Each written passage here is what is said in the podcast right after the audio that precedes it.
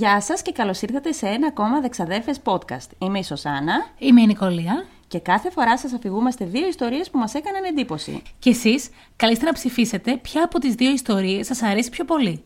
Μπαίνετε στο προφίλ μας στο Instagram Στο Δεξαδέρφες podcast. και ψηφίζετε την αγαπημένη σας ιστορία. Έλα, πες τώρα. Τι να πω! Σήμερα δεν, δεν έχουμε κάτι να πούμε. Όχι, έχουμε κάτι. Τι ανατροπάρα ήταν αυτή; Γιατί ανατροπή. Δεν ήταν ανατροπή. Δεν μας έχει συμβεί ποτέ; Ναι, δεν έχει συμβεί ποτέ αυτό που συνέβη αυτή τη βδομάδα, παιδιά, να ξέρετε αυτή τη φορά. Όσο και αν προσπάθησα, προσπάθησα όμως, ό,τι και να γινότανε, το αποτέλεσμα ήταν το ίδιο. Παιδιά, θα σας πούμε ακριβώς τι έγινε. Κάνουμε την πρώτη ψηφοφορία. Και βγαίνουμε ακριβώς. Ακριβώς όμως ισοπαλία. Δηλαδή ήταν 136-136, αν δεν κάνω λάθος. Ναι. Και λέμε, ε, εντάξει, ρε παιδί μου, αφού βγήκε η ισοπαλία, Γκρινιάζει κιόλας η ξαδέρφη ότι δεν φαινόταν καλά το δικό της τέτοιο να το πατήσουνε. δεν φαινόταν καλά σε Ναι, κάποια κινητά. γλυκουλίτσα, τέλος πάντων. μπράβο. Και ξανακάνουμε την ψηφοφορία. Και ενώ στην αρχή κέρδιζες, και λέω εντάξει, πάλι θα χάσω, ρε παιδί μου, δεν, δεν υπάρχει. Ξαναβγαίνει τελείω ισοπαλία όμως. Οπότε, ισοπαλία. Ναι. Και μετά είχε πάρα πολύ πλάκα γιατί στέλναμε μηνύματα μία στην άλλη και έλεγα. Λοιπόν, εμένα με ψηφίζει και ο Τάδε, μου το είπε, ξέρω εγώ. και εμένα η τέτοια και μου το είπε. ναι. Αφού κάποια, σε κάποια στιγμή είπαμε εντάξει, φτάνει. φτάνει. Δεν- Γιατί πηγαίναμε μία-μία. Ναι. Οπότε το προηγούμενο podcast έληξε. Ισοπαλία. Και η ισοπαλία όμως, δηλαδή πιο ξεκάθαρη δεν γίνεται. Ισοπαλία. Ισοπαλία. Ό,τι πείτε εσείς. Άρα ήταν δύο πολύ καλές ιστορίες. Α, ναι, αυτό μας το είπανε πολύ, ότι ήταν πολύ καλές ιστορίες. Γι' αυτό, για κάτι τέτοια προβληματάκια που μας δημιουργούνται με τις ισοπαλίες, να ψηφίζετε όλοι. Να στέλνετε μήνυμα, να κάνετε κάτι, μια καρδούρα, να γράφετε. Ψηφίζουμε την ξαδέλφη Νικολία. Ξεκάθαρα. Κανένα πρόβλημα. Και επίσης ήθελα να πω, πέρα από την ισοπαλία, ότι εγώ τελικά πήγα το ταξίδι. Ε, φυσικά δεν θα το έλεγες. Ναι. Και ανέβαζα συνέχεια stories. Από την πρώτη ιστορία, μια κοπέλα, που εντάξει, μπορεί να μην θέλει, θέλει να πω το όνομά της, βρήκε κατευθείαν. Μάλλον είχε πάει. Δεν, δεν μπορώ να το εξηγήσω αλλιώς. Μάλλον είχε πάει στην πόλη, στην Πρατισλάβα, τέλος πάντων. Στοιχειωμένη Πρατισλάβα. Όλοι. Και να μην ήταν όλοι, θα ήταν σίγουρα εκεί που θα είχες πάει εσύ. Εννοεί το ξενοδοχείο που έμενα. Φουλ. Φουλ στοιχειωμένο, δεν υπήρχε. Δηλαδή, ε, αφού έβγαινα στο. είχε κάτι σαν παράθυρα κυκλικά, ρε παιδί μου, στο δωμάτιό μας. Και έβγαινα εκεί και έλεγα θα με βλέπει τώρα ο κόσμος και θα λέει αυτή παίζει να είναι φάντασμα. ξέρεις. Καθόμουν λίγο ακίνητη και τους κοιτούσα. Με τέτοια που λέει, αυτά φταίνε και θέλετε όλοι σας να αρχίσουμε να κάνουμε μια λίστα από εκδρομές που πρέπει να πάμε όλοι μαζί. Ναι. Ορίστε. Και άλλη κοπέλα που μας έστειλε και είπε Ναι, ναι, ότι ναι. εγώ ψήνομαι όπου και να πάτε. Ε; Ορίστε. Και να ευχαριστήσουμε και την άλλη την κοπέλα που μας έστειλε πάρα πολλές ιστορίες. Πάρα πολλές. Ευχαριστούμε πάρα πολύ για τις πληροφορίες, για τις φωτογραφίες, για το νιάξιμο. Ναι. Μας είπε πολλά και για τον εαυτό της, μας είπε πολλά και για, το, για τον τόπο που μεγάλωσε. Πολύ ωραία. Να, τέτοια θέλουμε. Η ξαδέρφη δεν θέλει άλλα πράγματα, τέτοια θέλει. Ψοφάει. Χα, χαρούμενες και οι δύο. Έχουμε να πούμε κάτι άλλο. Όχι, αυτά. Αυτά. Μπορούμε να ξε... Α, όχι. Τι; Έχω την άσχετη πληροφορία της ημέρας. Α, για πες. Ωραία. Υπάρχουν σοβαρές πληροφορίες και στοιχεία ότι ο πρώτος συγγραφέας του κόσμου Ναι. ήταν γυναίκα. Ναι. Δεν κάνεις αυτά τα μούτρα. Ήταν γυναίκα. Δηλαδή; Είναι γνωστό ότι πριν από χιλιάδες χρόνια είχε χρησιμοποιηθεί σφινοειδής γραφή, το πρώτο σύστημα Ναι. γραφής. Αυτό το είχαν οι Σουμέροι, που ήταν κάπου εκεί στη μεσοποταμια Ναι, μέχρι εδώ. Ναι. Βρετανοί αρχαιολόγοι λοιπόν ανακάλυψαν αντίγραφα από το έργο μιας γυναίκας που μιλούσε για πρώτη φορά στον πρώτο ενικό. Αλήθεια. Ο Βεβαίως. παλιατζής πάλι, ρε φίλε. δεν πειράζει, συνέχισε. Τον έχουν συνηθίσει πλέον τον παλιατζή. Μιλάμε λοιπόν Ναι. για την Ενχεντουάνα που ήταν κόρη του Σαργόντα του Μεγάλου, βασιλιά της Ακαδικής Αυτοκρατορίας. Ακαδική Αυτοκρατορία ήταν η αυτοκρατορία που από κάτω της είχε τους Ακάδιους και τους Σουμέριους. Την κόρη του λοιπόν αυτός την είχε βάλει στη θέση της αρχιιέρειας της θεάς της Ελλήνης, Τι λες, ρε. της Ινάνας. Την ξέρω την Νάνα. Και μάλιστα έχει γράψει και ένα ποίημα γι' αυτό, η εξήμνηση της Ινάνας. Το έχει γράψει η κόρη του, η Ενχεντουάνα. Αλήθεια. Αυτή λοιπόν έγραψε και πάρα πολλά έργα που είναι τα πρώτα κείμενα σ- με γνωστό δείγμα γραφής που είναι γραμμένα στο πρώτο πρόσωπο. Ότι εγώ έκανα αυτό, εγώ είδα εκείνο. Πήγαινα, ναι. προχώρησα, συνέβη αυτό, βλέπω εκείνο, κάνανε αυτό και αυτό είχε αντίκτυπο σε μένα έτσι. Άρα αποδεδειγμένα είναι η πρώτη συγγραφέας που ξέρουμε. Τι ωραίο. Πολύ θα ήθελα να το διαβάσω αυτό το κείμενο, να δω τι γράφει. Γι' αυτό λοιπόν αυτή ήταν η άχρηστη πληροφορία της ημέρας. Άρα νιώθω πάρα πολύ Αυτό χαρούμενη. θα έλεγα. Ότι είσαι πάρα πολύ χαρούμενη που ήταν γυναίκα η πρώτη. Ε, έτσι. ναι, γιατί γενικά, αν είμαστε ειλικρινείς, σε όλα τα πρώτα γυναίκες ήταν. Ναι. Γι' αυτό και αν δεν υπήρχε η μητέρα γη, μια θεά της γης, δεν θα υπήρχε τίποτα σε αυτόν τον κόσμο. Εννοείται. Οπότε αυτά επισφραγίζουν τα γεγονότα. Πολύ ωραία τα είπες, ξαδέρφη. Πολύ μου άρεσε αυτή η πληροφορία. Να μου λες τέτοια. Εγώ πάντα ξεχνάω. Πάντα λέω την επόμενη φορά θα έχω κι εγώ μια άχρηστη πληροφορία. Ε, δεν έχω. Πάντα έχει εσύ. έχω, ευτυχώς έχω. Για ρίξε το κέρμα σιγά σιγά. Flip the coin. Έλα ρε φίλε. Αλήθεια, κορώνα πάλι. Έλα ρε φίλε. Ε, Είναι κορώνα, παιδιά. Το είπε η μοίρα. Εγώ κάθομαι. Πίνω και τον καφέ. Και μου. πριν ξεκινήσουμε, θα το πω αυτό. Ναι. Έχουμε εδώ πέρα τα χαρτιά μας, τα τευτέρια μας, τι έχουμε γράψει. Και λες, άμα δεν έχω βάλει νούμερα, ε, θα το κάνω μετά. Και λέω εγώ την ίδια ώρα, πού ξέρεις ότι θα ξεκινήσω εγώ πρώτη; Ναι. Ε, Να. το ξέρω. Κατά βάση το ξέρω. Για πες. Παρ' όλα αυτά, ας ξεκινήσω πρώτη. Έλα, έλα. Πες την αλήθεια. Αυτή τη φορά ήταν εκπληκτική η χώρα που διαλέξαμε. Είχε τόσα πολλά θέματα να κάνουμε. Ήταν μία από τις χώρες που στο δικό μου το μυαλό τουλάχιστον μπορούμε να την ξανακάνουμε. Όχι. Ναι, ναι, ναι, βρήκα και Αρνούμε, δεύτερη ιστορία. αρνούμε. Ενθουσιάστηκα. Έλα σε παρακαλώ. Και προσπαθώντας να, γράψουμε, να γράψω την ιστορία για αυτό το επεισόδιο, θυμήθηκα μια σειρά που είχα δει πριν από κανένα δύο χρόνια σε μια συνδρομητική πλατφόρμα. Πολωνική σειρά, γιατί πού είμαστε σήμερα, ξαδέρφοι; Στην Πολωνία. Στην Ας μην Πολωνία. το σχολιάσω. Εκπληκτική η Ναι, χώρα, η ναι. Πολωνία. Σαν χώρα, ναι. Θα κάνω και άλλα stories. Να κάνουμε και άλλο podcast για την Πολωνία, αφού αμφιταλαντεύτηκα πάρα πολύ ποια ιστορία να κάνω. Μην, μην συνεχίζεις, εκνευρίζομαι, ναι. Η σειρά λοιπόν που είχα δει στην συνδρομητική πλατφόρμα ήταν ο Βάλτος, που ουσιαστικά στηριζόταν σε πραγματικά γεγονότα που έδειχναν δύο, δύο δημοσιογράφοι και έβρισκαν περίεργες συνδέσεις ανάμεσα σε πτώματα.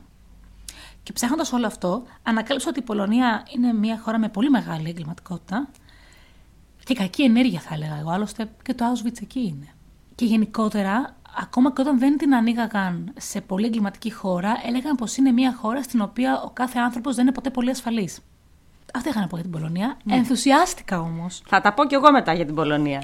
Μην αγχώνεστε, ναι. Πρέπει να βρείτε το βλέμμα της. θα τα πει και αυτή μετά. Εγώ λοιπόν θα σε ταξιδέψω ξαδέρφη μου γλυκιά και πολύ ταξιδεμένη στην Κρακοβία της Πολωνίας. Το είπα καλά, θα μας μαλώσει η θεία; Όχι, καλά το είπα. Εντάξει.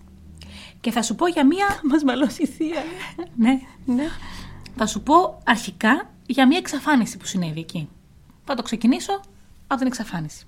Οπ, μισό. Αποποίηση δεν έκανα. Και εγώ θέλω να κάνω. Α κάνουμε μια αποποίηση γενικότερη Εκεί. για όλο το επεισόδιο. Θα ακούσετε πολύ άσχημα πράγματα, παιδιά, σήμερα. Δεν ξέρω για την ξαδέρφη. Από μένα θα ακούσετε φρικτά πράγματα. Α αποποιηθούμε λοιπόν. Ναι. Και ξεκινάω. Στις 12 Νοεμβρίου του 1998, η 23χρονη φοιτήτρια Καταρζίνα. Δεν θα πω το επιθέτω, είναι αδύνατον. Αχ, ναι. Τα ονόματα τους είναι πολύ Αδύνατο. περίεργα, ναι. Αφού άκουσα και δύο βιντεάκια κτλ. για να μπορέσω να καταλάβω ναι.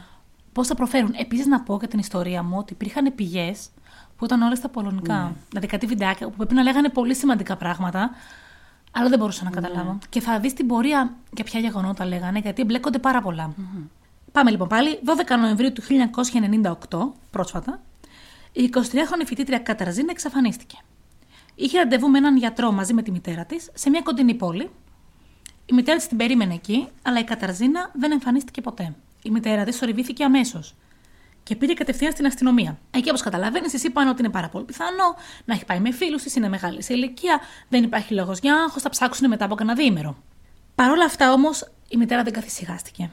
Και έτσι πήγε κατευθείαν σε έναν ιδιωτικό detective να τη βοηθήσει αυτές τις δύο μέρες. Σου λέει αφού δεν με βοηθάει η αστυνομία. Τώρα θα μου πεις για ποιο λόγο φαντάστηκε κάτι τέτοιο η μητέρα της και πήγε τόσο γρήγορα σε ένα ιδιωτικό detective για δύο μέρες. Θα σου πω. Η Κατραζίνα ήταν ένα πάρα πολύ κλειστό, εσωστρεφές και καταθλιπτικό παιδί που χρειαζόταν βοήθεια. Βοήθεια ειδικού. Και γι' αυτό πηγαίνανε και πηγαίνανε μαζί ε, στον γιατρό, στην κλινική. Σε ψυχιατρό. Ναι, και την παρακολουθούσε. Αυτό συνέβαινε γιατί πριν από μερικά χρόνια είχε πεθάνει ο πατέρας της.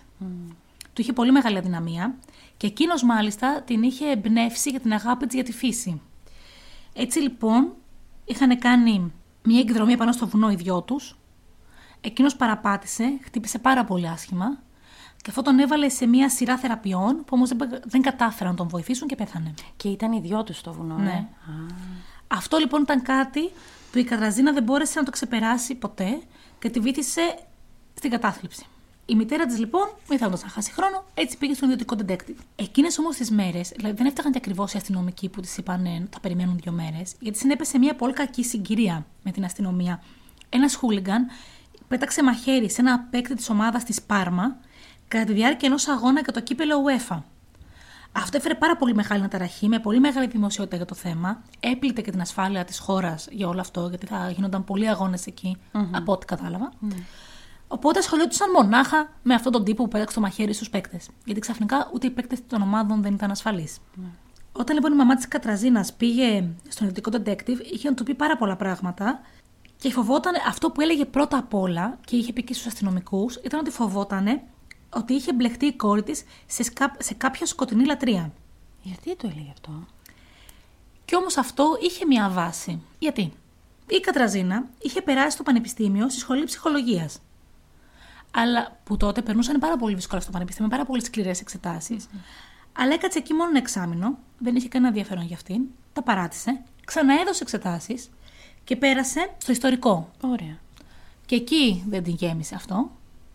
Ξαναέδωσε εξετάσεις. Ήταν 23, σου είπα. Ναι.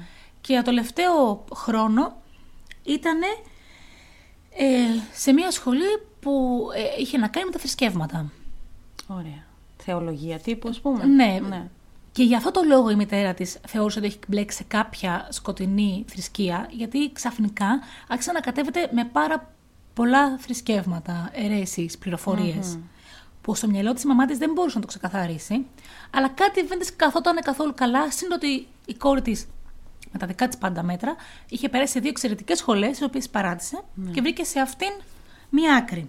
Μία πρώτη όμως έρευνα που έκανε ο detective ανακάλυψε πως η Κατραζίνα είχε πάνω από τρεις εβδομάδες να πάει στη σχολή της. Συγκεκριμένα, είχε παρακολουθήσει αυτή τη χρονιά ελάχιστες διαλέξεις για τη σχολή, γιατί τότε υπολόγισε ότι η σχολή τους εκεί ξεκινάει τον Οκτώβριο. Αυτή τρεις εβδομάδες δεν είχε πάει καθόλου και έχει φτάσει 12 Νοεμβρίου. Ναι. Άρα είχε παρακολουθήσει πάρα πολύ λίγα μαθήματα. Και το κορίτσι εξαφανίστηκε. Υπήρξαν δύο-τρεις πληροφορίες που βρήκε ο detective για κάποια μέρη που μπορεί να ήταν, αλλά δεν τη βρήκε πουθενά. Μίλησε με τους ελάχιστους φίλους που είχε και εκείνοι δεν μπορούσαν να τον βοηθήσουν καθόλου. Και έτσι ακολουθήσανε δύο ολόκληροι μήνες όπου η Κατραζίνα θεωρούνταν αγνοούμενη. Και φτάνουμε το μεσημέρι της 6 Ιανουαρίου του 1999. Ναι. Είμαστε στον ποταμό Βιστούλα και ο καπετάνιος μιας φορτηγίδας, έτσι ήταν η μετάφραση, Μετάφραση. φαντάζομαι ενός εμπορικού πλοίου, μικρού μεν, Ναι. με προπέλα. ναι. Εδώ να πω ότι όποιος ξέρει κάποια παραπάνω πληροφορία για τις φορτηγίδες μπορεί να στείλει μήνυμα. Όπως μας στείλαν τόσοι άνθρωποι να μας βοηθήσουν Ναι. Για το φορτηγό. για το φορτηγό Ναι. που είχες εσύ στην προηγούμενη ιστορία σου. Ναι. Επάνω σε αυτή τη φορτηγίδα λοιπόν ήταν ο καπετάνιος και ένας ναύτης. Και κάποια στιγμή σταματάει το πλοίο. Βρίσκουν ένα πρόβλημα κάτι με την προπέλα, Αχ, σταματάει. Όχι, όχι. Και προσπαθούν να δουν τι έχει μπει σαν εμπόδιο στην προπέλα. Θεωρούσαν πως ήταν κάποιο κούτσουρο ή κάποιο μεγάλο σκουπίδι, γιατί γενικά ο ποταμός δεν είναι πολύ καθαρός. Και πάει πρώτα ο ναύτης εκεί και προσπαθεί να τραβήξει το αντικείμενο που έχει φράξει. Την προπέλα.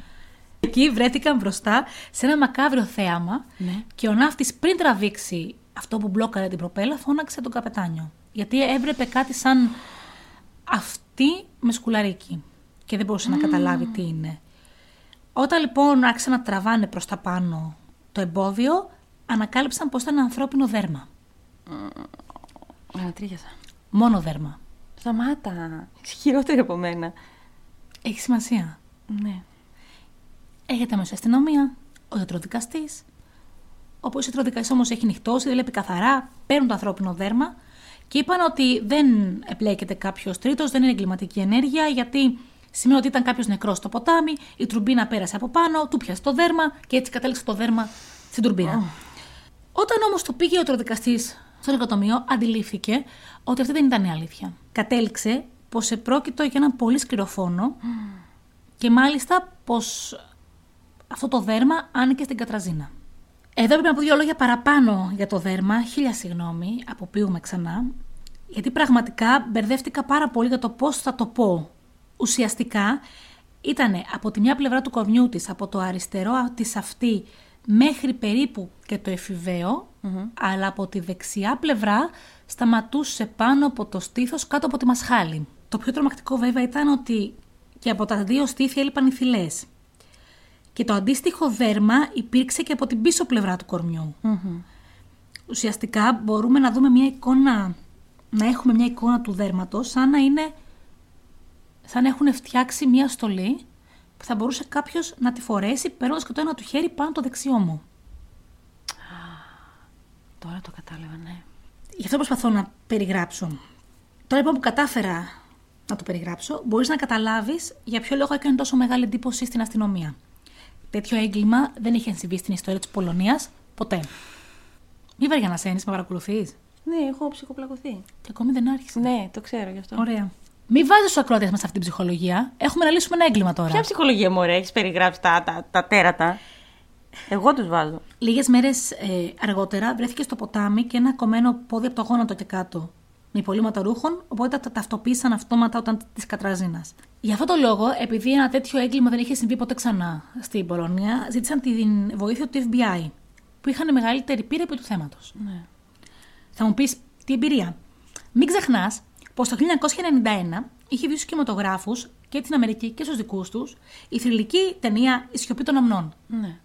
Α, ναι, με το δέρμα. Όπου ο δολοφόνος έβγαζε κομμάτια δέρματο από τις γυναίκες που δολοφονούσε για να φτιάξει έναν κορσέ. Η έμπνευση λοιπόν του χαρακτήρα της ταινίας προήλθε από έναν πραγματικά κατά σειρό δολοφόνο, τον Ned Gain. Ναι.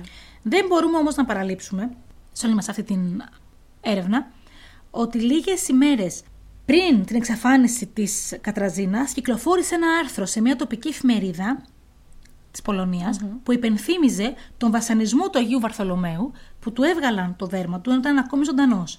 Και μετά το σταύρωσαν. Πάρα πολλές ε, πάρα πολλές συμπτώσεις. Έτσι λοιπόν, με αυτό το Αγίου Βαρθολομαίου ερχόμαστε πιο κοντά στην εικασία της μητέρας ότι μπλέκεται μια αίρεση. Α, Ό,τι λέω έχει σημασία. δηλαδή να εμπνευστήκανε από εκεί οι δολοφόνοι και να κάνανε κάτι αντίστοιχο, ναι. Έτσι λοιπόν, κατευθύνθηκαν οι αστυνόμοι προς τους ε, φίλους Κατραζίνας. Και όχι μόνο οι αστυνόμοι, όλη αυτή η ιστορία που περιγράφω έχει γίνει σε δύο φάσεις. Μία το 99 που βρήκανε τα υπολείμματα του σωρού και μία λίγα χρόνια μετά που κάποιοι ε, δημοσιογράφοι κάνανε εκείνη έρευνα και ήρθαν ακόμα σε πιο κο- κοντινά στοιχεία. Μιλάνε λοιπόν οι δημοσιογράφοι κυρίως Ναι. με τις φίλες της. Γιατί τότε το 99 πλησιάσανε και οι αστυνομικοί, δεν βγάλαν πολύ μεγάλη άκρη. Μιλάνε λοιπόν με την Άννα, η οποία Άννα είχε ρίζες Ρωμά, φορούσε συνήθως κόκκινα ρούχα. Και αυτό κάποια σημασία έχει, για να το λες, ναι. Όταν λοιπόν την πλησιάσανε οι δημοσιογράφοι το 2016, Αργά, πολλά χρόνια μετά. ε, έψαχναν να βρουν μία άκρη. Και προσπάθησαν να της μιλήσουν. Εκείνη όμως δεν τους μίλησε καθόλου. Έβαλε την κουκούλα της στο κεφάλι και συνέχισε να προχωράει λίγο παρακάτω, σαν να θέλει να κρυφτεί από όλους. Ενώ όταν σταμάτησε, πληκτρολογούσε ένα μήνυμα με πάρα πολύ μεγάλο εκνευρισμό. Το ίδιο έκανε κάθε φορά που προσπάθησαν να της μιλήσουν. Τώρα θα μου πεις, δεν είναι περίεργο εφόσον είναι όντως φίλη της Κατραζίνας; Ήταν περίεργο γιατί ε, αυτές οι δύο κοπέλες είχαν μόλις ξανασυναντηθεί. Γνωρίζονταν με την Κατραζίνα η, η Άννα από το γυμνάσιο. Μετά όμως έφυγε στις Ηνωμένες Πολιτείες και το 98 γύρισε πίσω στην Κρακοβία. Η Άννα. Και εκεί έψαξε να βρει τη φίλη της, την Κατραζίνα. Αντί όμως να πάει σπίτι της να την ψάξει, την έψαξε μέσω μια κοινή, κοινής τους φίλης της Ούλας. Οκ. Μέσω της Άννας, η Κατραζίνα ήρθε πιο κοντά σε διάφορα είδη μουσικής, καινούργια μουσικής. Πηγαίνανε σε ένα χώρο συγκεκριμένο πίσω από τα πανεπιστήμια. Το βλέπω να έρχεται, για πες. που από ό,τι κατάλαβα ε, εκεί υπήρχαν λίγο πιο underground ε, τύποι και Ναι. μουσική. Και τώρα έχω μια πολύ μικρή λεπτομέρεια ότι υπάρχουν στα αρχεία ενός ραδιοφωνικού σταθμού, υπάρχει η φωνή της Κατραζίνας, η οποία ευχαριστεί τον ραδιοφωνικό σταθμό γιατί είχε κερδίσει ένα διαγωνισμό και ευχαριστεί μάλιστα και τη βοήθεια της φίλης της της Ούλας, μόνο αυτήν και όχι της Άννας, που και αυτή είναι φίλη της, αλλά και η Άννα είχε λάβει μέρος στο διαγωνισμό. Ναι. Αυτό έχει να κάνει με το πόσο εμ, Δεμένες ήταν. ναι, ενώ έδειχναν ότι είναι. Το μέρος λοιπόν που αγόραζαν δίσκους και συναναστρέφονταν μεταξύ τους, που σου πάνε κάπου εκεί πίσω από τα πανεπιστήμια κτλ., πλέον δεν υπάρχει. Εκείνη όμως την εποχή μαζεύονταν πάρα πολλοί κόσμος εκεί. Γιατί πολλές φορές πήγαινε και η Κατραζίνα εκεί και μόνη της και με τις δύο φίλες της. Και με την Ούλα και με την Νάνα. Ειδικά τις Κυριακές που έκαναν κάτι σαν έκθεση δίσκων. Αχ, ναι. Τώρα, πώς να εξηγήσουμε στους νεότερους που μας ακούν πόσο σημαντική ήταν ε, εκείνη την εποχή αυτή η έκθεση και πόσο δύσκολο ήταν να βρεις κομμάτια που σου αρέσουν, καινούργια κομμάτια για να ακούς. Εγώ πρόλαβα και στο δικό μας πανεπιστήμιο τέτοιο πράγμα. Ναι, Που και είχε εγώ. τους δίσκους, ναι. Ήταν λοιπόν. Σε μας είχε και κασέτες. Ναι. ναι, έτσι ήταν και εκεί. Ήταν λοιπόν δύο τύποι εκεί που ήταν ε, λίγο πιο ενδιαφέροντες. Ένας από αυτούς ήταν ο Γιακούμπ, ο οποίος στην πορεία μαθεύτηκε ότι ήταν μαζί του ερωτευμένη η κατραζινα Αλλά αυτός δεν έκανε ποτέ κάτι μαζί της. Μάλιστα η κοπέλα που είχε τότε, ο Γιακούμπ, είναι η τωρινή του γυναίκα. Το περίεργο βέβαια ήταν ότι εκείνη την εποχή της εξαφάνισης και της δολοφονίας της εν τέλει, ο πατριός του Γιακούμπ ήταν αστυνομικός, ο οποίος ε, ε, μπλέχτηκε σε όλη την υπόθεση μέχρι να βεβαιωθεί ότι δεν θα αλλοιώσουν στοιχεία ή αν θέλεις να βεβαιωθεί ότι δεν θα μπλέξουν πουθενά το γιο του με οποιονδήποτε τρόπο. Μετά, ακριβώς μετά από αυτή την έρευνα, βγήκε σύνταξη. Μίλησα μετά και με το δεύτερο παλικάρι, που σου πω δεύτερος ενδιαφέρον τύπος, ο οποίος παρόλο που είχε μιλήσει, όπως έλεγε, ελάχιστα με την Κατραζίνα, θυμόταν πάρα πολλά πράγματα για τα ρούχα της, το πρόσωπό της, τα μαλλιά της, το πώς μιλούσε. Ναι. Αλλά έλεγε πως δεν θυμόταν τίποτα παραπάνω. Ε, ναι, δεν στέκει. Και στο τέλος, πριν τελειώσει την κουβέντα με τους δημοσιογράφους, τους είπε ότι η Κατραζίνα θα μπορούσε να ήταν μόνο με κάποιον ο οποίος σεξουαλικά θα είχε μαζοχιστικές ωρέξεις και τίποτα παραπάνω. Και αυτός που το ήξερε. Αφού δεν την ήξερε, έλαντε. Οι έρευνες λοιπόν που σου λέω, και θα συνεχίσω να λέω για αυτές, δεν έχουν να κάνουν μόνο με εκείνη της χρονιάς. Ήταν πριν, μετά, έχουν μπλέξει ιδιωτικοί ερευνητές, γιατί δεν μπορούσαν να βρουν καμία άκρη. Mm-hmm. Σκέψω από το 99 ουσιαστικά, είμαστε το 16 και ακόμη παλεύαν. Έτσι λοιπόν οι ειδικοί ερευνητές βρήκανε ότι το πρωί της ημέρας που εξαφανίστηκε δεν πήγε στη σχολή, είχε πολύ ελεύθερο χρόνο, πήγε στην κεντρική πλατεία της πόλης, έκανε βόλτες σε έναν κοντινό κινηματογράφο που δεν υπάρχει πια και πήγε και σε ένα βιβλιοπωλείο. Και εκεί τους ήρθε μια αναπάντηχη πληροφορία. Πως η Κατραζίνα θα έπιανε δουλειά στο Ινστιτούτο Ιατρικής Βιομηχανίας που υπήρχε εκεί δίπλα, σαν καθαρίστρια. Άσχετο. Άσχετο τελείως, ναι. Οι δημοσιογράφοι που συνέχισαν να ψάχνουν έδειξαν μια φωτογραφία της αυτούς που δούλευαν τότε εκεί, γιατί έχουν περάσει πάρα πολλά χρόνια. Δεν υπήρχαν από τότε πολλοί υπάλληλοι μέχρι και το 16. Ναι. Οι υπάλληλοι λοιπόν αναγνώρισαν το πρόσωπο της Κατραζίνας, αλλά με το όνομα Ανιέσκα. Και δεν υπήρχε καμία άλλη πληροφορία ούτε από αυτούς, αλλά ούτε στα αρχεία του Ινστιτούτου. Ε, πρώτη φορά νομίζω λες ιστορία. Κατα... Ε, εδώ και πόση ώρα δεν έχω μιλήσει, που είναι mm. σπάνιο. Και σκέφτομαι, ε, ε, σε, σε παρακολουθώ σαν ε, υπνοτισμένη. Προσπαθώ να βγάλω άκρη. Κάπου κολλάει η φίλη της αυτήν η Άννα. Και εγώ έτσι λέω. Ναι. Βρήκαν όμως μία άκρη με ένα λεωφορείο που το είχαν πάρει μαζί η Κατραζίνα με μια φίλη της, μάλλον την Άννα, δεν μπορούσα να είναι σίγουρη, και πήγανε σε ένα, κάποια περίχωρα λίγο πιο έξω, μαζί με ένα τύπο που τον έλεγαν Ρόμπερτ. Ο Ρόμπερτ πάλι ποιος είναι; Δεν έχουμε ιδέα. Okay.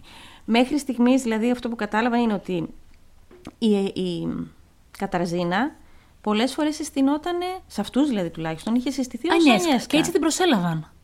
Α, την προσέλαβαν με αυτό το όνομα. Ναι, ναι σαν okay. καθαρίστρια. Mm-hmm.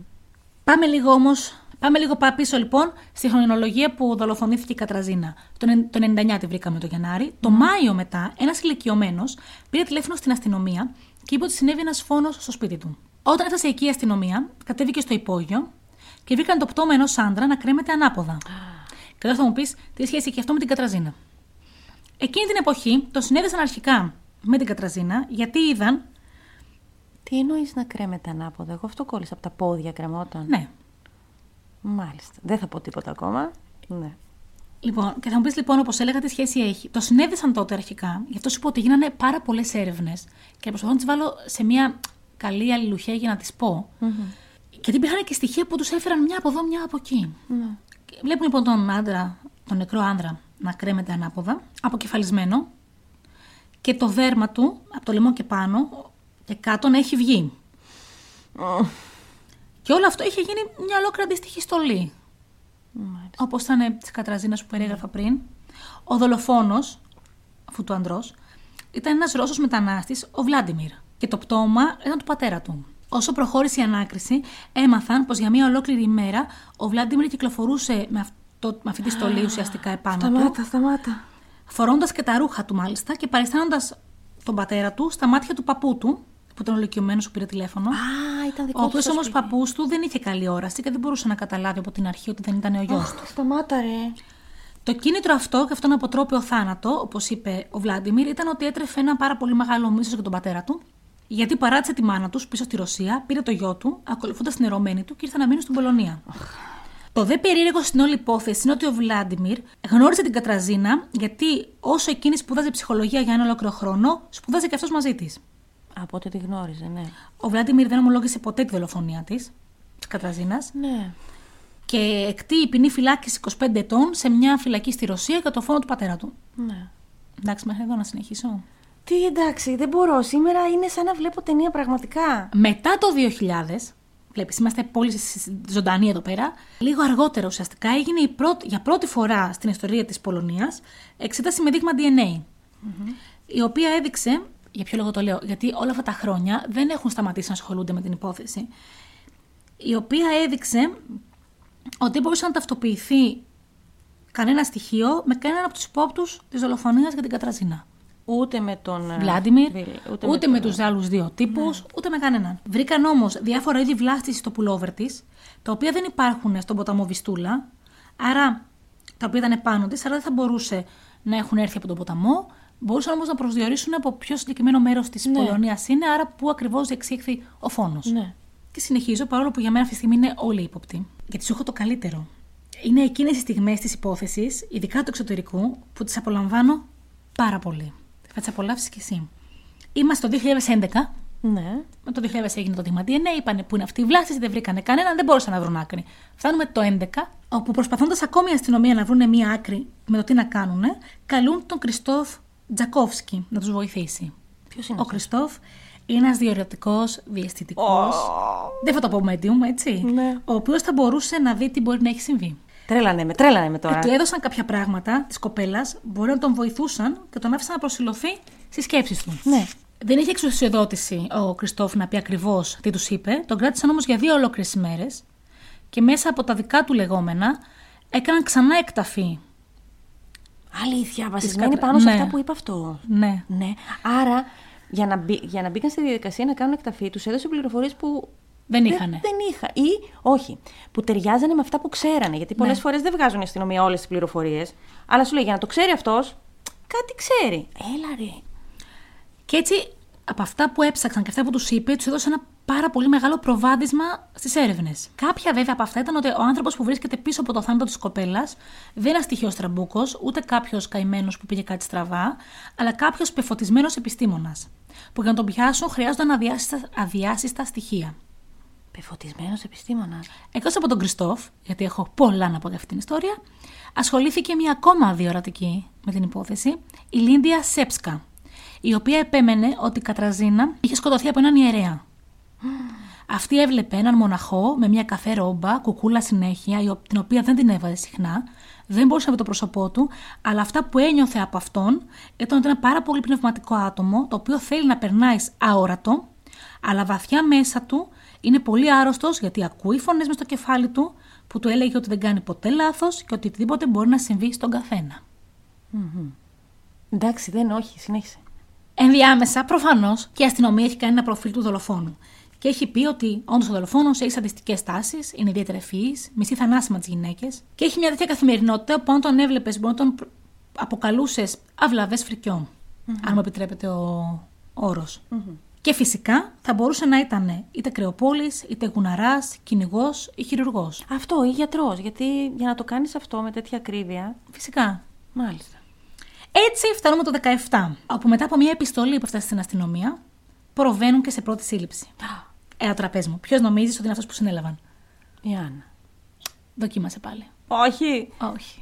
Δεν έχεις πει και αυτός το έκανε σήμερα; Δεν έχω πει, δεν μπορώ να πω αυτός το έκανε. Δηλαδή. Περίμενε. Ε, αν δεν είναι. Κάτι μου κάνει με την κουκούλα που είπες, την κόκκινη αυτό. Συνέλαβαν τον Ρόμπερτ. Ποιος είναι, αυτός που ήταν στο λεωφορείο. Ναι. αλλά ποιος ήταν ο Ρόμπερτ; Ο Ρόμπερτ, λοιπόν, τώρα θα σου πω, είναι αυτός που λέγαμε ότι είχε πάει μαζί της με μια βόλτα λογικά στα περίχωρα με την Άννα. Αυτός το έκανε. Ένας φίλος του Ρόμπερτ έστειλε επιστολή στην αστυνομία, στην οποία δεν είπαν, οι οποίοι δεν είπαν ποτέ τι ακριβώς έγραφε το γράμμα. Ναι. Και πήγαν και το συνέλαβαν. Από το 99, βέβαια, οι αστυνομικοί τον είχαν σαν ύποπτο, αλλά δεν είχαν ποτέ στοιχεία. ναι, αλλά αυτού του Ντίνι το είχαν ελέγξει. Αν ταυτοποιείται με. Ναι, το, γιατί είπες το είχαν ελέγξει; Ο Ρόμπερτ ήταν γιος ενός διάσημου ποιητή και έμενε για χρόνια στον Καναδά. Το 98 όμως, άκου τώρα σύμπτωση, το 98 γύρισε και η Άννα και αυτός. Ναι. Γύρισε πίσω στην Πολωνία μαζί με τη μητέρα του. Ο πατέρας του τους είχε αφήσει και είχε ακολουθήσει μια ιερόδουλη. Από ό,τι κατάλαβα και έμεινε μαζί της. Όσο ζούσαν όμως όλοι μαζί, α, θα μπορούσε να χαρακτηριστεί αυτός πολύ κακός άνθρωπος, ο οποίος χτυπούσε έλεγχε το παιδί με κάθε τρόπο, Ποιο παιδί; ο πατέρας του, τον Ρόμπερτ. Α, οκ, ναι. Και έδειχνε ότι αυτός ήταν ο αρχηγός της οικογένειας. Οι λέξεις λέει που θα περιέγραφαν την οικογένεια του Ρόμπερτ ήταν πιστή και βίαιη. Κάτι που συνέχισαν να είναι και η- όλη η οικογένεια, ακόμη και ο ίδιος. Πιστός στη βιαιότητα, ίσως. Ήταν πάρα πολύ έξυπνος. Δούλεψε κάποια χρόνια στο στρατό και Τώρα συγκεκ- λες για τον πατέρα του. Για τον Ρόμπερτ. Για τον Ρόμπερτ, ναι. Δούλεψε κάποια χρόνια στο στρατό, εφόσον γύρισε στην Πολωνία, και συγκεκριμένα στο νεκροτομείο ενός νοσοκομείου. από εκεί τον έδιωξαν όταν αντιλήφθηκαν ότι βασανίζει τα ζώα και βγάζει τα εντόστια από τα ψάρια. Δεν κατάλαβα ποια ζώα ακριβώς βασάνιζε, φαντάζομαι ότι κάποια είχαν ε, εκεί δίπλα ή έστω σαν πειραματόζωα εκείνη την εποχή. Ναι. Και να γι' αυτό τον μαθαίνουν έδιωξαν. νεκροψία, ναι. Μέσα από τις πληροφορίες που έχουμε για τον Ρόμπερτ είναι ότι του άρεσε πάρα πολύ ο κινηματογράφος, εκεί που έκανε βόλτα Που κάνανε βόλτα εκείνο το ναι. βράδυ, ναι. Ο οποίο κινηματογράφος ήταν που πήγε και την τελευταία μέρα που έβαζε ζωντανή την Κατραζίνα Ναι. και ότι είχε αυτός πάρα πολλές απαιτήσεις από τις γυναίκες. Έπρεπε να φοράνε μόνο γαλλικά εσόρουχα, να είναι πολύ μορφωμένες και πολύ υπάκουες. Οι γείτονές του είπανε πω έβλεπε ψυχολόγο πολύ συχνά γιατί είχε προβλήματα στη γειτονιά και μαζί τους. Δηλαδή, υπήρξε φορά που παρακολουθούσε με κιάλια οι γείτονες μέχρι να βάλουν περσίδες αυτοί ή τους παρενοχλούσε γενικότερα. Οπότε, όταν οι γείτονες πρωτοάκουσαν για το φόνο της Κατραζίνας, σκέφτηκαν ότι μπορεί αυτός να εμπλέκεται κάπως. Αλλά δεν είχαν Δεν στοιχεία μπορούσε να αστυνομία. Ναι. Αλλά του τρόμαζε ακόμα και η ύπαρξή του. ναι. Το πώς γνωρίστηκαν αυτοί οι δύο δεν το ξέρουμε. Αλλά μάλλον είναι σαφές από τα περιστασιακά στοιχεία ότι η Κατραζίνα ήταν ερωτευμένη μαζί του, γιατί είχε αρχίσει να χάνει βάρος, είχε πάψει τα μαλλιά της από σκούρα σε ξανθά, που ήταν το χρώμα που άρεσε στο Ρόμπερτ, και είχε αλλάξει και τον τρόπο ντυσίματό της. Πιθανολογούν βέβαια πως τη μέρα της εξαφάνισής της την πήρε από το σπίτι ο Ρόμπερτ και την πήγε στο δικό του σπίτι που ήταν εκεί στα περίχωρα.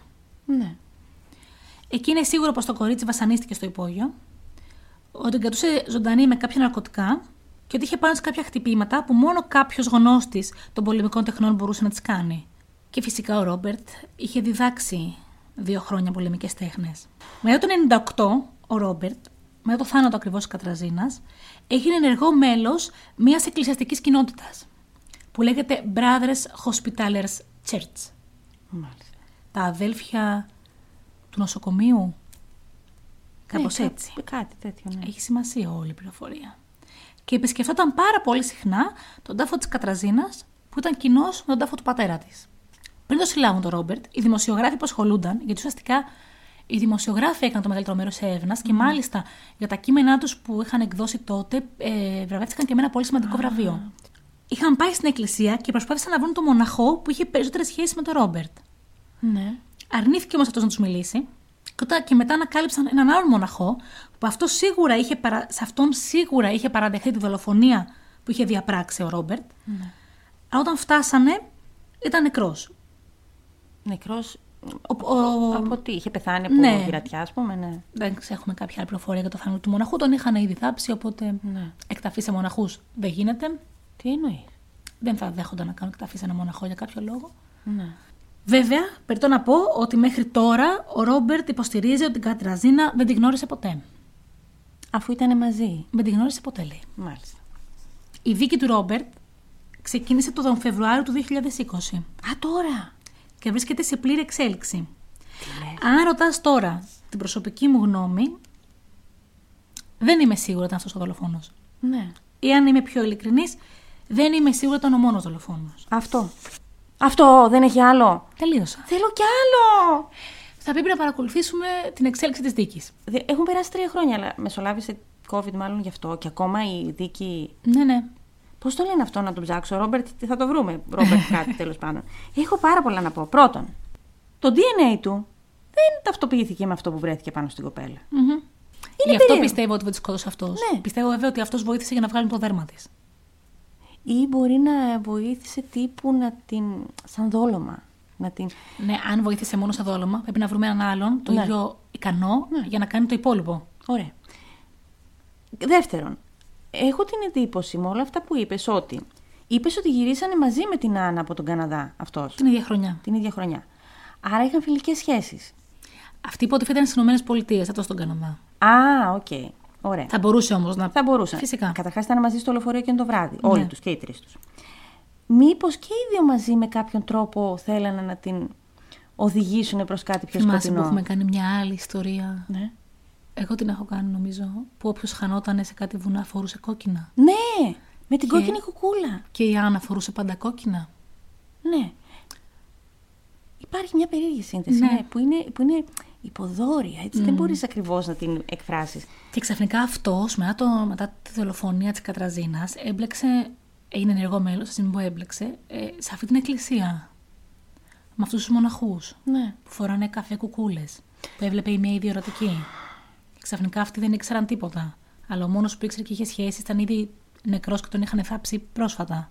Επίσης, κάτι μου κολλάει και κάτι μου λέει αυτή η πληροφορία ότι η Καταρζίνα είχε πάει να πιάσει δουλειά ως καθαρίστρια σε ένα νοσοκομείο που είχε, είχε νεκρο... κάτι με νεκροτομείο. ναι, ναι, ναι, είπες. ναι. Μήπως κάτι θέλανε να τη βάλουν να κάνει Ναι. ή να πάρει κάποια εξαρτήματα, δεν ξέρω τι Άρα ακριβώς. ερχόμαστε στην πρώτη σκέψη μητέρας της ότι κάπως είχε μπλέξει. Ναι. Είδες ότι η μαμά πάντα ξέρει. Ε, φίλε. εγώ Έχει τα λέω έστιχα. πάντα. Πρόσεξε να δεις. Και θα τη βάλανε να συστηθεί ως Ανιέσκα γιατί δεν θα δούλευε εκεί πολύ. Θα, Ναι. Προφανώς θα θέλανε να τη βάλουν να δουλέψει, να πάρει κάποια... Πληροφορία, πράγματα. κάτι. Ναι, Γιατί ήδη ο Ρόμπερτ δεν μπορούσε να δουλέψει τέτοια γιατί τον είχαν διώξει. ναι. Σωστά. Ε, εντάξει. Και μ' άφησες έτσι τώρα. Τι να κάνω, η δίκη είναι εν εξελίξη. Αλλά είμαι σίγουρη σε αυτό. Ότι δεν το έκανε μόνος του. Και εγώ έτσι πιστεύω. Δεν θα μπορούσε να το έχει κάνει. Δηλαδή. Και εμπλέκονται σίγουρα και ο ένας ο τύπος από τους δίσκους που ήξερε όλα τα άλλα, Αχ, ναι, σωστά. αλλά δεν ήξερε τίποτα. Γιατί είπε ότι αυτή είναι, έχει σαντομαζοχιστικές Ναι. τάσεις και τέτοια; Το είπε λογικά για να θολώσει τα νερά. Είδες που έχει δίκιο η μάνα πάντα, ρε φίλε. Πάντα όμως. Το ένστικτο. Γιατί στην αρχή, όταν το είπες για τη μάνα, λέω εντάξει, ρε παιδί μου, θα βγει τεράστιο το επεισόδιο. Παιδιά, τώρα το συνειδητοποίησα. Αλλά τι με νοιάζει, δηλαδή όλα αυτά που είπες έχουν πάρα πολύ ενδιαφέρον. Έπρεπε να τα πω. Και θα ψάξουμε να δούμε και τι γίνεται με τη δίκη. Εντάξει. Μάλιστα. Ωραία. Επειδή έχουν περάσει 40 παιδιά, παίζει να βγει και μια μισή ώρα επεισόδιο. να Λέγε, ξέρετε. λέγε γρήγορα το story. Λοιπόν, καταρχάς να πω ότι με ταλαιπώρησε πάρα πολύ με την Πολωνία. Και τι ωραία η Πολωνία, και τι ωραία η χώρα η Πολωνία, και πόσες πληροφορίες και τίποτα δεν έχει. Είχε μόνο και τελικά εγώ κατέληξα σε δύο ιστορίες που η μία ήταν ένα στοιχειωμένο δάσος. Να, Που το ξέρω έμοιαζε- αυτό το δάσος. Ναι, που το συζητήσαμε. Έμοιαζε πάρα πολύ με αυτό που είχα κάνει για το ε, Μεξικό, τη ζώνη της σιωπής και όλα αυτά. Και λέω εντάξει, επειδή δεν θα κάνω κάτι ίδιο, θα βαρεθεί ο κόσμος, θα χάσω πάλι. Βρήκα μετά αυτήν εδώ την ιστορία που δεν είναι τόσο γνωστή. Υπήρχε μόνο ένα ντοκιμαντέρ στα αγγλικά ε, και ένα podcast. Το podcast δεν θα σας το συστήνω, δεν ήταν τόσο ωραίο. Ε, αλλά το, το, το, το ντοκιμαντέρ ήταν εξαιρετικό στα αγγλικά. Και βρήκα και φυσικά άρθρα που λέγανε γι' αυτό. Τα περισσότερα ήταν στα πολωνικά, έκανα μετάφραση. Και εγώ έτσι είχα κάνει. Σήμερα λοιπόν θα σου μιλήσω για έναν κατά συρροή δολοφόνο. Α, ωραία. Ωραία. Ωραία λέει. Έχουμε γίνει... Σαν τα Που μούτρα σου με λεγόταν- έκανες. Σαν τα μούτρα μου. Που είχε το ψευδόνυμο The Scorpion Killer. Μμμ. Ωραία.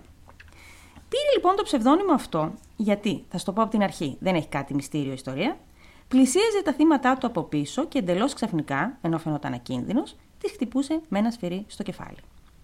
Σκότωσε 9 γυναίκες και τραυμάτισε σοβαρά άλλες 11 σε διάστημα 4 ετών. Αυτά είναι τα επιβεβαιωμένα, έτσι; Γιατί υπάρχουν και άλλα που δεν έχουν επιβεβαιωθεί.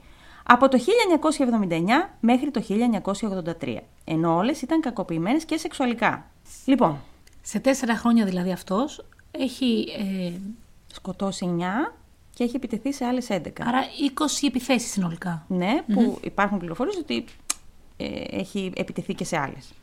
Θα, θα σου μιλήσω λοιπόν για τον Πάβελ Τούχλιν, που σε άλλα ντοκιμαντέρ το είδα σαν Τούσλιν, ε, Τάχλιν, αλλά επειδή ένας ερευνητής που ασχολήθηκε πάρα πολύ με το θέμα και έχει γράψει και βιβλίο το έλεγε ως Τούχλιν, εγώ θα το λέω Τούχλιν. Ο Πάβελ λοιπόν ήταν το 8ο από 11 αδέρφια και ήταν, ε, οι γονείς του ήταν αγρότες και ζούσαν σε μια πόλη ε, λίγο έξω από το Γκτάνσκ. Το Γκτάνσκ βλέπεις ότι όλα τα ονόματά τους είναι περίεργα. Το ξέρω. Το Γκτάνσκ είναι εκεί που θα διαδραματιστούν όλα, γι' αυτό σου το λέω. Ζούσαν εκεί κοντά και ήταν αγρότες. Μια ψυχολόγος και ερευνήτρια που άκουσα να μιλάει σε αυτό το ντοκιμαντέρ είπε ότι ο Πάβελ από την οικογένειά του είχε μάθει μόνο βία και είχε μάθει να εκφράζεται μόνο μέσα από την βία και την επιβολή ε, ο πατέρας λοιπόν ήταν ένας αλκοολικός, ο οποίος χτυπούσε τα παιδιά σχεδόν καθημερινά. Η μητέρα τους ήταν μια πάρα πολύ ψυχρή γυναίκα, δεν πήραν στοργή αυτά τα παιδιά από κανέναν. Και ως αποτέλεσμα της κακοποίησης που δεχόταν καθημερινά, ο Πάβελ έβρεχε το κρεβάτι του. Μέχρι ε, πα- πολύ μεγάλος, δηλαδή μέχρι τα 18 τουλάχιστον. Και πρόσεχε να δεις τώρα. Έβρεχε το κρεβάτι του γιατί δεχόταν κακοποίηση Και αφού το έκανε, ο πατέρας του το ξανακακοποιούσε και τον χτυπούσε, γιατί δηλαδή ήταν ένας φαύλος κύκλος. Ο πατέρας του λοιπόν, ως ένας πάρα πολύ κακός πατέρας, φρόντιζε αυτό να το μάθουν όλοι στο χωριό που έμεναν, την Κομόπολη τέλος πάντων, με αποτέλεσμα να τον κοροϊδεύουν όλοι και να μην μπορεί να κάνει φίλους ή σχέσεις. Κάθε πρωί οι γονείς του λέει έλεγχαν το κρεβάτι για να δουν αν είναι βρεγμένο και αν ήταν, τον άφηναν όπως ήταν λερωμένος να πηγαίνει στο σχολείο. Τα χρόνια περνούσαν, το παιδί δεν είχε φίλους και όταν στην εφηβική ηλικία άρχισε να θέλει να βγαίνει με κορίτσια. Φυσικά όλα τα κορίτσια τον κορόιδευαν, γιατί λέει πάντα μύριζε άσχημα, ας πούμε. Και ήταν η πρώτη φορά στην εφηβεία που άρχισε να παρακολουθεί κοπέλες. Γιατί προφανώς. Δεν μπορούσες να τις πλησιάσει. Δεν μπορούσε να τις πλησιάσει και άρχισε να παίρνει ευχαρίστηση από αυτό, απλά να τις παρακολουθεί. Και ήταν αυτό που λέμε, έγινε αυτό που λέμε ματάκιας, έτσι. Ικανοποιούνταν σεξουαλικά παρακολουθώντας ε, γυναίκες.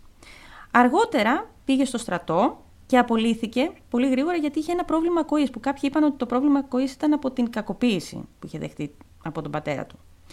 Με το που ενηλικιώθηκε, πήγε στο Γκτάνσκ, στην άλλη πόλη, στην κοντινή, και έπιασε δουλειά ως οδηγός και παντρεύτηκε.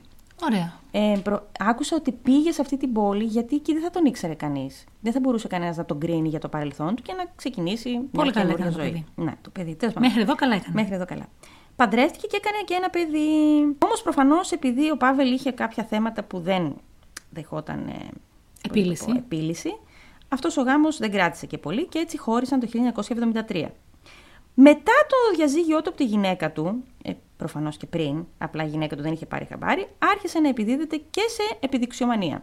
Τα βράδια λοιπόν έβγαινε στα πάρκα και στους δρόμους της πόλης φορώντας ένα παλτό και ένα καπέλο και έδειχνε τα γεννητικά του όργανα στις γυναίκες. Σε μια περίπτωση μάλιστα, που έχει σημασία να το πω, ε, έκανε το ίδιο πράγμα σε δύο κοπέλες που περπατούσαν στο δρόμο και αυτές τον κορόιδεψαν για το μικρό μέγεθος του πέους του. Κάποιοι Τα έχει είπαν, όλα. Ναι, αυτό. Κάποιοι είπαν αργότερο ότι ήταν το trigger, ρε παιδί μου, ήταν αυτό που ενεργοποίησε όλο αυτό το μίσος και τη βία του. Υπήρχε, υπήρχε μέσα του, αλλά με κάποιον τρόπο άρχισε να το εκδηλώνει από εκείνο το περιστατικό και μετά. Και ήταν τότε μάλλον που άρχισε να χρησιμοποιεί και το σφυρί. Θα σου πω για το σφυρί. Χρησιμοποιούσε βέβαια. μια τεχνική που την είχε μάθει από τον πατέρα του που ήταν αγρότης, που το έχω δει και εγώ να συμβαίνει live, δεν έχω, δεν έχω συνέλθει ποτέ από αυτό το πράγμα. Ε, έβλεπε τον πατέρα του να χτυπάει τα γουρούνια σε ένα συγκεκριμένο σημείο πίσω στο κεφάλι, πριν τα σκοτώσει για να τα αφήσει ανέστητα. Μάλιστα. Ωραία. Το ίδιο λοιπόν άρχισε να κάνει και αυτός. Χτυπούσε τα θύματα του στο κεφάλι για να τα ακινητοποιήσει. Έτσι λοιπόν η πρώτη του επίθεση με σφυρί ήταν στις 31 Οκτωβρίου του 1975. Χτύπησε μια 20χρονη σερβιτόρα, η οποία πήγαινε στο σπίτι της και μετά την τράβηξε δίπλα σε κάτι θη- θάμνους, πήγε να την γδίσει, αλλά ένα ζευγάρι που περνούσε από εκεί τον είδε. Τότε αυτός είπε «Α, νομίζω ότι η κοπέλα κάτι έχει πάθει». Όχι ότι το έκανε αυτός. «Καθίστε λίγο εσείς λίγο εδώ μαζί της και πάω εγώ να φωνάξω την αστυνομία». Φυσικά δεν φώναξε ποτέ την αστυνομία. Η κοπέλα είχε χτυπηθεί πάρα πολύ βαριά, αλλά ευτυχώς επέζησε ε, και μεταφέρθηκε στο νοσοκομείο. Και μετά έκανε και μια περιγραφή του υπόπτου τέλος πάντων. Τον Ιανουάριο του 1976 επιτέθηκε σε μία ακόμα κοπέλα με σφυρί, αλλά και πάλι κάποιοι τον είδαν και έτσι αναγκάστηκε να σταματήσει. Οπότε έχουμε δύο απόπειρες που δεν ολοκληρώθηκαν. Και ήταν, λένε οι ψυχολόγοι ότι αυτό ήταν σαν να μάζευε και ναι, ότι γιατί στην προσπαθούσε επόμενη να το. Ναι. θα ξεσπούσε πολύ άσχημα. Και έτσι ακριβώς έγινε. Όμως, πριν προλάβει να χτυπήσει α- άλλη φορά, ε, κατηγορήθηκε και καταδικάστηκε για κλοπή και έτσι μπήκε στη φυλακή από το Δεκέμβριο του 76 μέχρι τον Ιούνιο του 79, τρία χρόνια. Τι έκλεψε; Είχε κλέψει, λέει, κάποια αντικείμενα, κάποια εργαλεία από ένα εργοστάσιο που δούλευε τότε. Οπότε καταλαβαίνεις ότι μπορεί να έχει κλέψει και ένα σφυρί. Αυτό είχε κλέψει, θα το καταλάβουμε μετά. Οπότε μπήκε στη φυλακή από το 76 μέχρι το 79. Σταματήσαν οι επιθέσεις για τότε. Όταν βγήκε το 79, ξαναπαντρεύτηκε με μια άλλη γυναίκα και έκανε ακόμα ένα παιδί. Οι γείτονες λοιπόν έλεγαν ότι ήταν ένας πάρα πολύ καλός και ήρεμος άνθρωπος που φροντίζει τη γυναίκα του και το παιδί του. Ε, αλλά αυτό τα βράδια φυσικά είχε άλλη ζωή. Αν και έψαξα σε πάρα πολλές πηγές και φαντάζομαι ότι αυτό έγινε επίτηδες, δεν βρήκα τα επίθετα των θυμάτων του, βρήκα μόνο τα μικρά ονόματα, οπότε θα σου αναφέρω μόνο τα μικρά ονόματα και καλύτερα νομίζω. Πρώτο θύμα του ήταν η Ιρένα. Πρώτο θύμα εννοώ που σκότωσε Ναι. τελικά. Ήταν 19 ετών, μια νοσοκόμα και της επιτέθηκε στις 9 Νοεμβρίου του 1979, τη- την ώρα που γυρνούσε ε, από τη δουλειά της στο σπίτι της. Την ε, έπιασε λοιπόν, την ε, πήγε δίπλα σε κάτι τώρα δέντρα, θάμνους, κάτι τέτοιο. Δέχτηκε 15 χτυπήματα με, με το σφυρί στο κεφάλι και το πρόσωπο. Ωστόσο είπαν οι ιατροδικαστές, και αυτό το ομολόγησε αργότερα, ότι η κοπέλα ήταν ακόμα ζωντανή, ενώ αυτός την κακοποιούσε σεξουαλικά. Μετά σκούπισε το σφυρί στα ρούχα της κοπέλας, ντύθηκε και έφυγε. Αυτό λοιπόν ήταν το πρώτο θύμα και βρέθηκε η κοπέλα το επόμενο πρωί. Ακριβώς επειδή ήταν το πρώτο του θύμα, έκανε ένα λάθος. Σε ένα ριάκι εκεί κοντά ε, του έπεσε το σφυρί. Πάνω στο σφυρί υπήρχαν τα αρχικά ZNTK. Αυτά ήταν τα αρχικά λοιπόν ένα εργοστάσιο που είδα σε κάποιες, σε κάποιες πηγές έλεγε ότι ήταν, ασχολούνταν με τις κατασκευές αυτής. Σε κάποιες άλλες πηγές έλεγε ότι ε, ήταν για επεξεργασία χαρτιού. Δεν κατάλαβα ακριβώς τι. Σημασία έχει όμως ότι πήγαν στο συγκεκριμένο εργοστάσιο και εκεί υπήρχε μια λίστα από το ποιοι είχαν πάρει τα εργαλεία. Σε αυτή τη λίστα δεν ήταν ο Πάβελ. Ήταν όλοι, ήταν κάποιοι άλλοι ας πούμε εργάτες, αλλά αυτός δεν ήταν. Άκου τώρα μας δεις τι γίνεται. Ο Πάβελ σε αυτό το εργοστάσιο δούλευε και ήταν λέει υπεύθυνος για τα εργαλεία. Οπότε μπορούσε να έχει πάρει ό,τι ήθελε. Ναι, μπορούσε.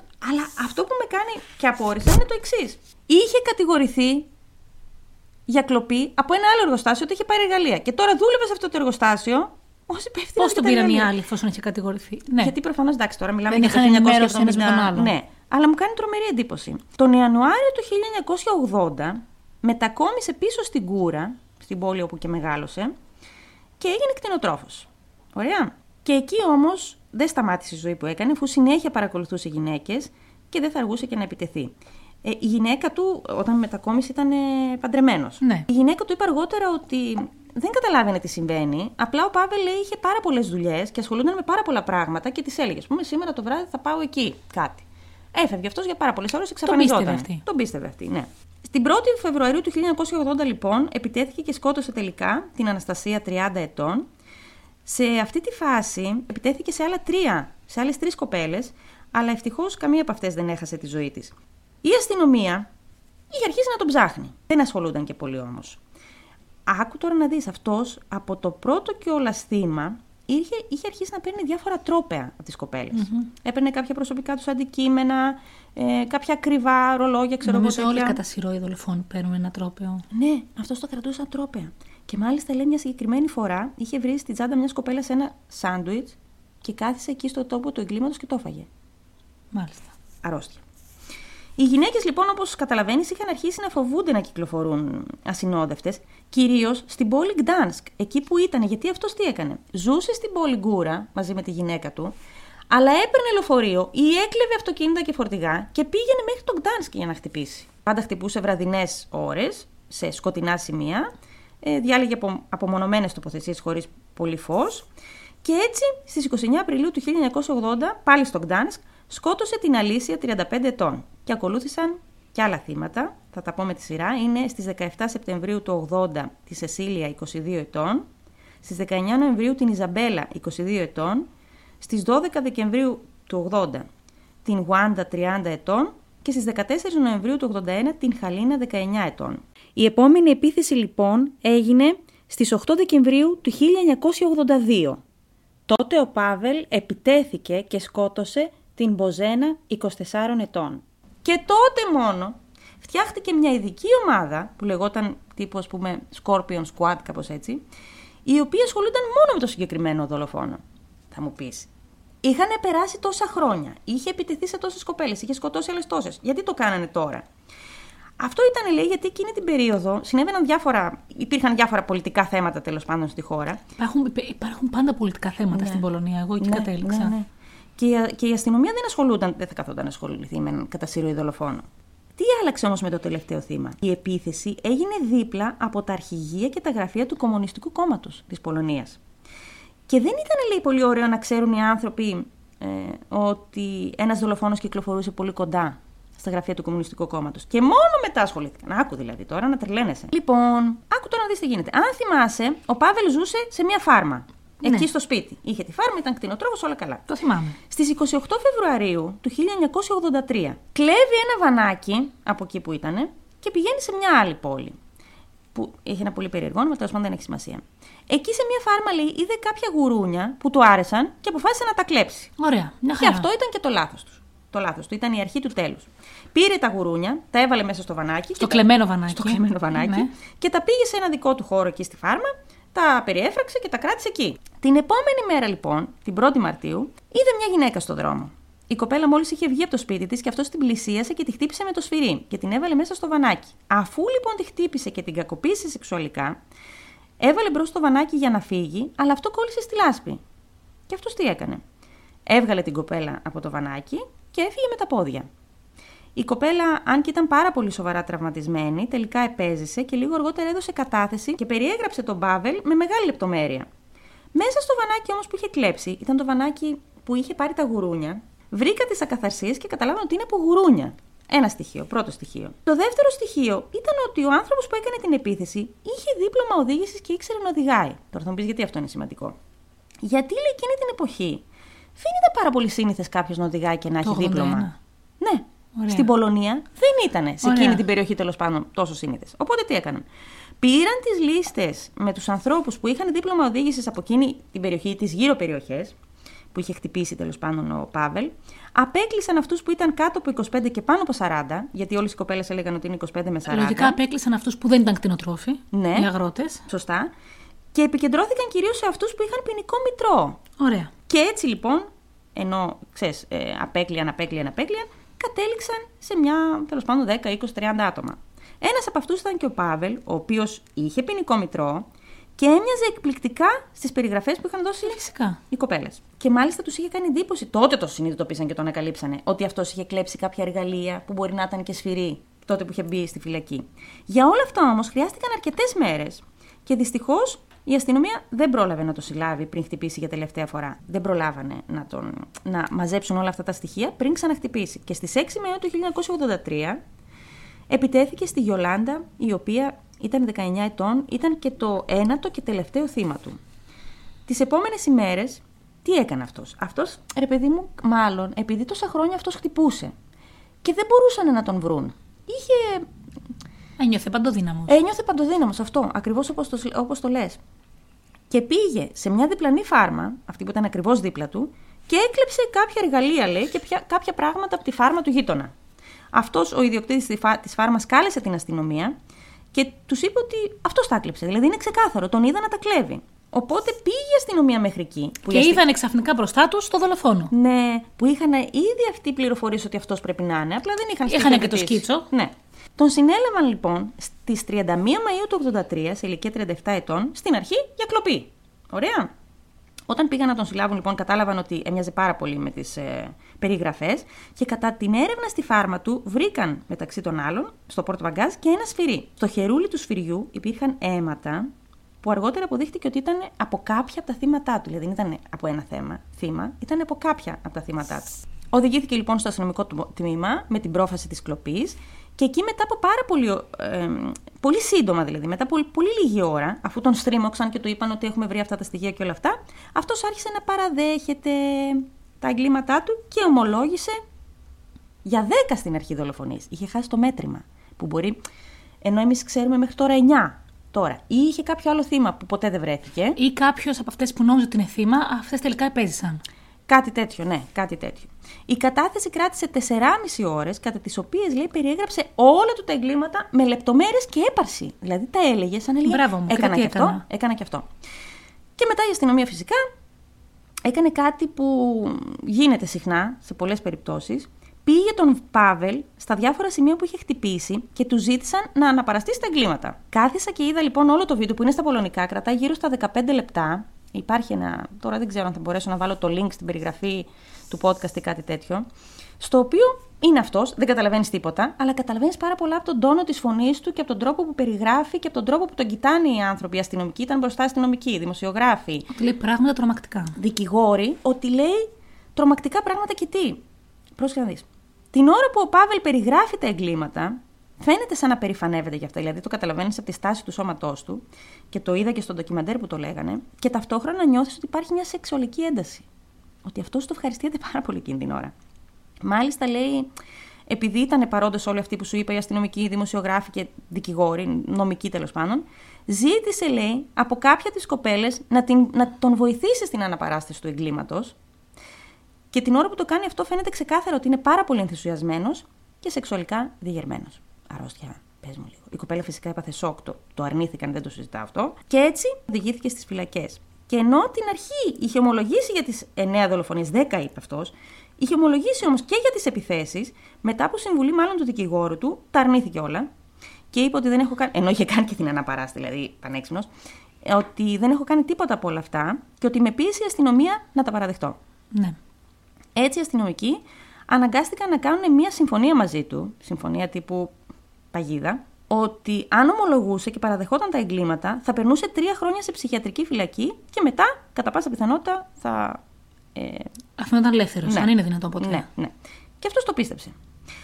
Έτσι λοιπόν, Και ο δικηγόρος σου τον άφησε να συμφωνήσει. ναι, Ωραία. Οδηγήθηκε σε ψυχιατρική κλινική, όπου και πέρασε τους πρώτους έξι μήνες. Οι υπάλληλοι εκεί είπαν ότι ήταν πάρα πολύ ευγενικός, τυπικός και ήρεμος, όμως άκου. Ασχολήθηκε λέει με τα καλλιτεχνικά εκεί και μάλιστα κέρδισε ένα διαγωνισμό για την κατασκευή ενός γλυπτού από ψωμί. Θέλω να κρατήσεις την ψυχραιμία σου. Μάλιστα. Ενός Εγώ- γλυπτού από ψωμί. Λοιπόν, έχουμε κάνει τόσα θέματα. Έχουμε πει τόσο ανατριχιαστικά πράγματα. Τίποτα δεν με έχει αειδιάσει τόσο όσο αυτό που θα πω τώρα. Ωραία. Μάλιστα. Παίρνανε λέει ψωμί, το μασούσανε, το ανακατέβανε με το Αχ, σάλιο έλα, έλα, έλα.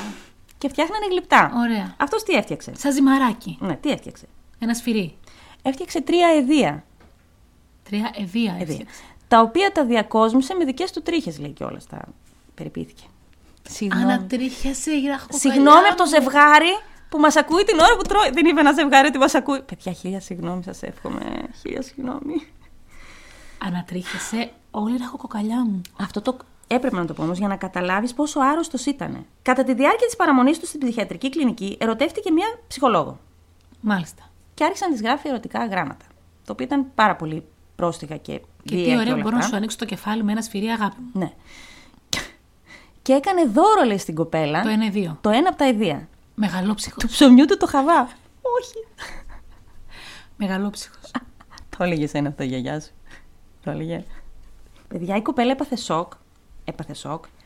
Παρετήθηκε κατευθείαν και δεν ξανασχολήθηκε, λέει, ποτέ με την ψυχιατρική. Λογικό δεν Εύλογα. είναι. Τι σοκ μπορεί να έπαθε η κοπέλα, πες μου λίγο. Γιατί όσο και είναι η δουλειά σου, μερικά πράγματα σε ξεπερνάνε. Σε κάθε δουλειά. Έχετε εκείνο που λες, όχι. Ε, όχι, αυτό δεν το κάνανε. Φυσικά μετά οι αστυνομικοί αθέτησαν την άτυπη συμφωνία που έκαναν, γιατί είχαν πάρα πολλά στοιχεία, είχαν και ομολογίε, είχαν, είχαν πάρα πολλά, και τον ε, οδήγησαν στη φυλακή. Η δίκη του ξεκίνησε τον Ιούλιο του 1985. Τελικά καταδικάστηκε και για τους 9 φόνους και για τις 11 απόπειρες δολοφονίας στις 6 Αυγούστου του 1985. Έκανε λέει έφεση κατευθείαν μετά και το ανώτατο δικαστήριο δεν τη δέχτηκε και κάποια στιγμή ένας από τους δικαστές όταν έκανε την έφεση, τον ρώτησε αν ε, σε άφηνα ελεύθερο τώρα, τι θα έκανες; Και αυτός τι είπε; Θα πήγαινα βόλτα με ένα τσεκούρι; Είπε, μάλλον θα πήγαινα για ακόμα ένα κυνήγι. Η ποινή του λοιπόν εκτελέστηκε στις 25 Μαΐου του 1987, απαγχωνίστηκε στο κέντρο κράτησης στην οδό Κούρκοβα 12 στο Γκτάνσκ, γιατί το βρήκα και αυτό. Μετά το θάνατό του, λέει, αποκεφαλίστηκε και το κεφάλι του κρατήθηκε σε ένα βάζο με φορμαλδεΐδη, πώς λέγεται Ναι. αυτό, μωρέ; Τέλος πάντων, Σε ένα βάζο. Για ποιο λόγο κρατήθηκε το κεφάλι του; Δεν ξέρουμε. Αλλά το συγκεκριμένο βάζο τελικά, εντελώς τυχαία, τυχαία εισαγωγικά, χάθηκε. Καταρχήν να πούμε τώρα κάπου ότι είναι από τις στιγμές που λες: Ναι, υπάρχει αυτή η θανατική ποινή και τι ωραία Ναι. που την έκαναν. Ναι. Είναι από τις φορές που λες: Ναι, ρε φιλέ. Δεν Που είναι- εγώ είμαι κατά της θανατικής Κι ποινή. εγώ. Αλλά είναι από τις φορές που λες: Ναι. Όχι, ναι. Όχι, ναι, ταυτόχρονα. Το υπόλοιπο σώμα του τάφηκε τελικά στο νεκροταφείο του Γκτάνσκ και σύμφωνα με κάποιες μαρτυρίες, οι νεκροθάφτες πριν κλείσουν το καπάκι από το φέρετρο, ούρισαν πάνω στον τάφο του. Ε, μ' αρέσει που έχουμε και τις παράπλευρες πληροφορίες. Ήταν μια νε- λεπτομέρεια που Ε, δεν είπε το ψωμί. Αυτό Είπα δεν το μπορούσες ψωμί, να ρε. πεις. Και αυτός λοιπόν ήταν ο The Scorpion Killer.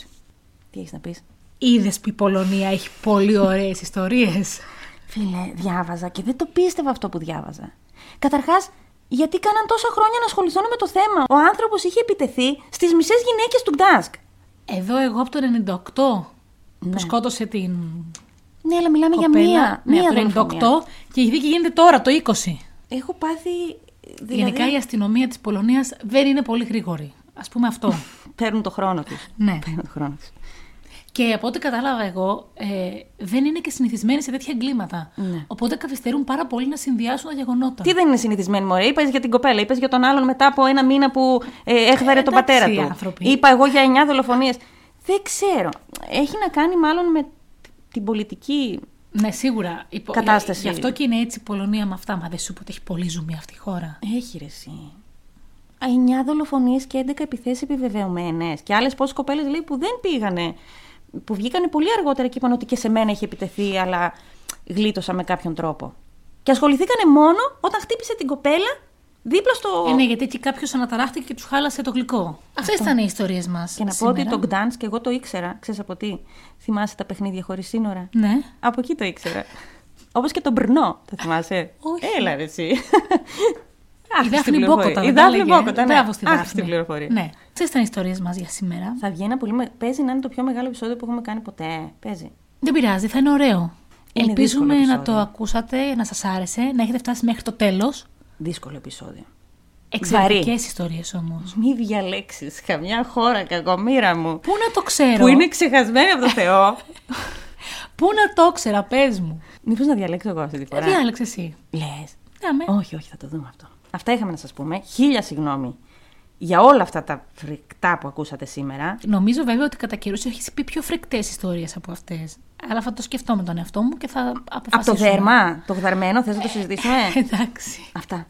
Αυτά είχαμε να σας πούμε σήμερα. Ευχαριστούμε πάρα πολύ που μας ακούσατε. Μην ξεχανάτε να μας ακούτε στο Spotify, στο YouTube, να μπαίνετε στο Instagram, να μας στέλνετε φωτογραφίες, ιστορίες. Και να ψηφίσετε την αγαπημένη σας ιστορία. Ναι, μην μπλέξουμε πάλι με ισοπαλίες, παιδιά. Δεν είναι αστεία αυτά. Καθόμαστε και μετράμε ψήφο ψήφο. Δεν δεν θα ξαναμετρήσουμε. Κοντεύουν και εκλογές. Έχουμε καταμπερδευτεί. Θα πάμε στο δεύτερο γύρο, λέει. Αυτά είχαμε να σας πούμε. Ευχαριστούμε πολύ. Μέχρι την επόμενη φορά. Γεια σας! Γεια σας.